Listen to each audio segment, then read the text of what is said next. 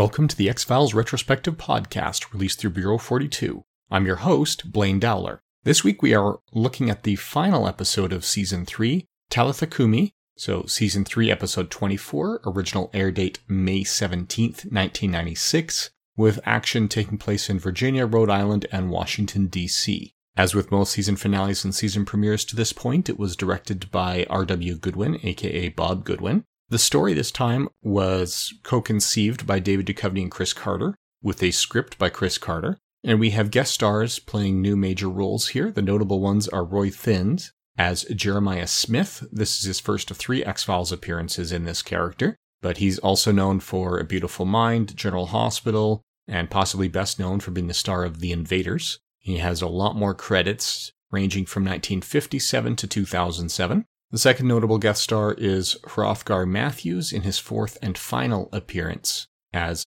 his fourth different character. Now, the title Talitha Kumi is a biblical reference. It's an Aramaic phrase for little girl arise from Mark five forty-one. I have almost certainly mispronounced it both times, but it is thematically related to the story in that we have an alien who seems to be able to heal people with a touch. There are also references to the works of Fyodor Dostoevsky. We've got the Cancer Man's line, anyone who can appease a man's conscience can take his freedom away, which is taken directly from the Brothers Karamazov, which also inspired the name of the restaurant, the Brothers K. Now in this one, Roy Thinnes was chosen to play Jeremiah Smith after David Duchovny shared an airplane ride with him. He was an alien who we later learn works for the government in a position that allows him access to data to the general population. He's present in a fast food restaurant when a man goes nuts and does a hostage situation, starts shooting people, and Jeremiah Smith starts healing them with a touch. Further investigation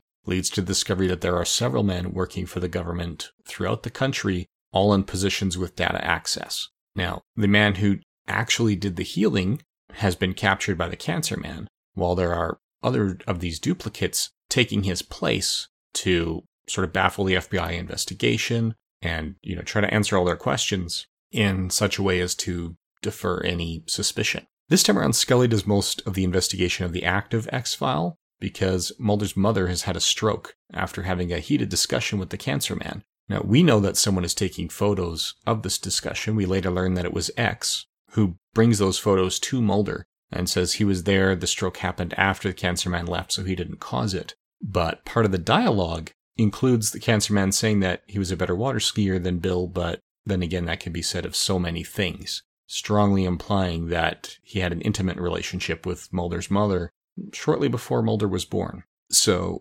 during this episode, you know, when Mulder's mother has that stroke, while she's recovering, she also gives Mulder a hint that says palm. Because the stroke scrambled her brain, she misspelled it. She was actually looking for the word lamp, which is where they've hidden one of those weapons that can kill the aliens by piercing the back of their neck. So Mulder finds that in their summer home in Quanticotog on Rhode Island. And eventually, the original Jeremiah Smith, who did the healing, manages to trade for his freedom with the Cancer Man by saying that he has lung cancer, which can be healed in exchange for his freedom. And he reaches out to Scully. The episode concludes with Scully bringing this Jeremiah Smith to a meeting with Mulder, only to have the alien bounty hunter show up and attempt to kill them. And that is the season-ending cliffhanger. So all in all, it's a good episode, and as with most season finales and season premieres, it is obviously something that's meant to build a bigger mythology. I enjoyed it overall. We get some nice moments here, and it really starts building the backstory and the relationship between Mulder and the Cancer Man that's going to be developed a lot more, particularly in Season six.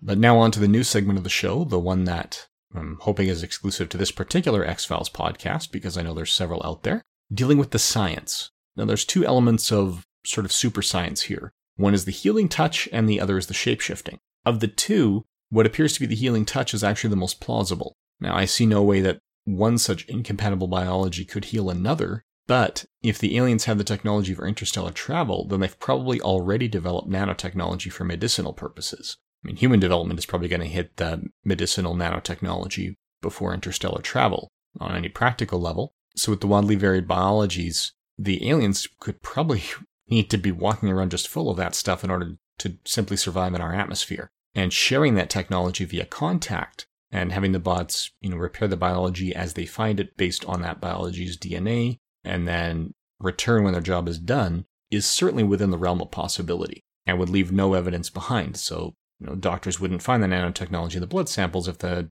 nanites would then return to Jeremiah.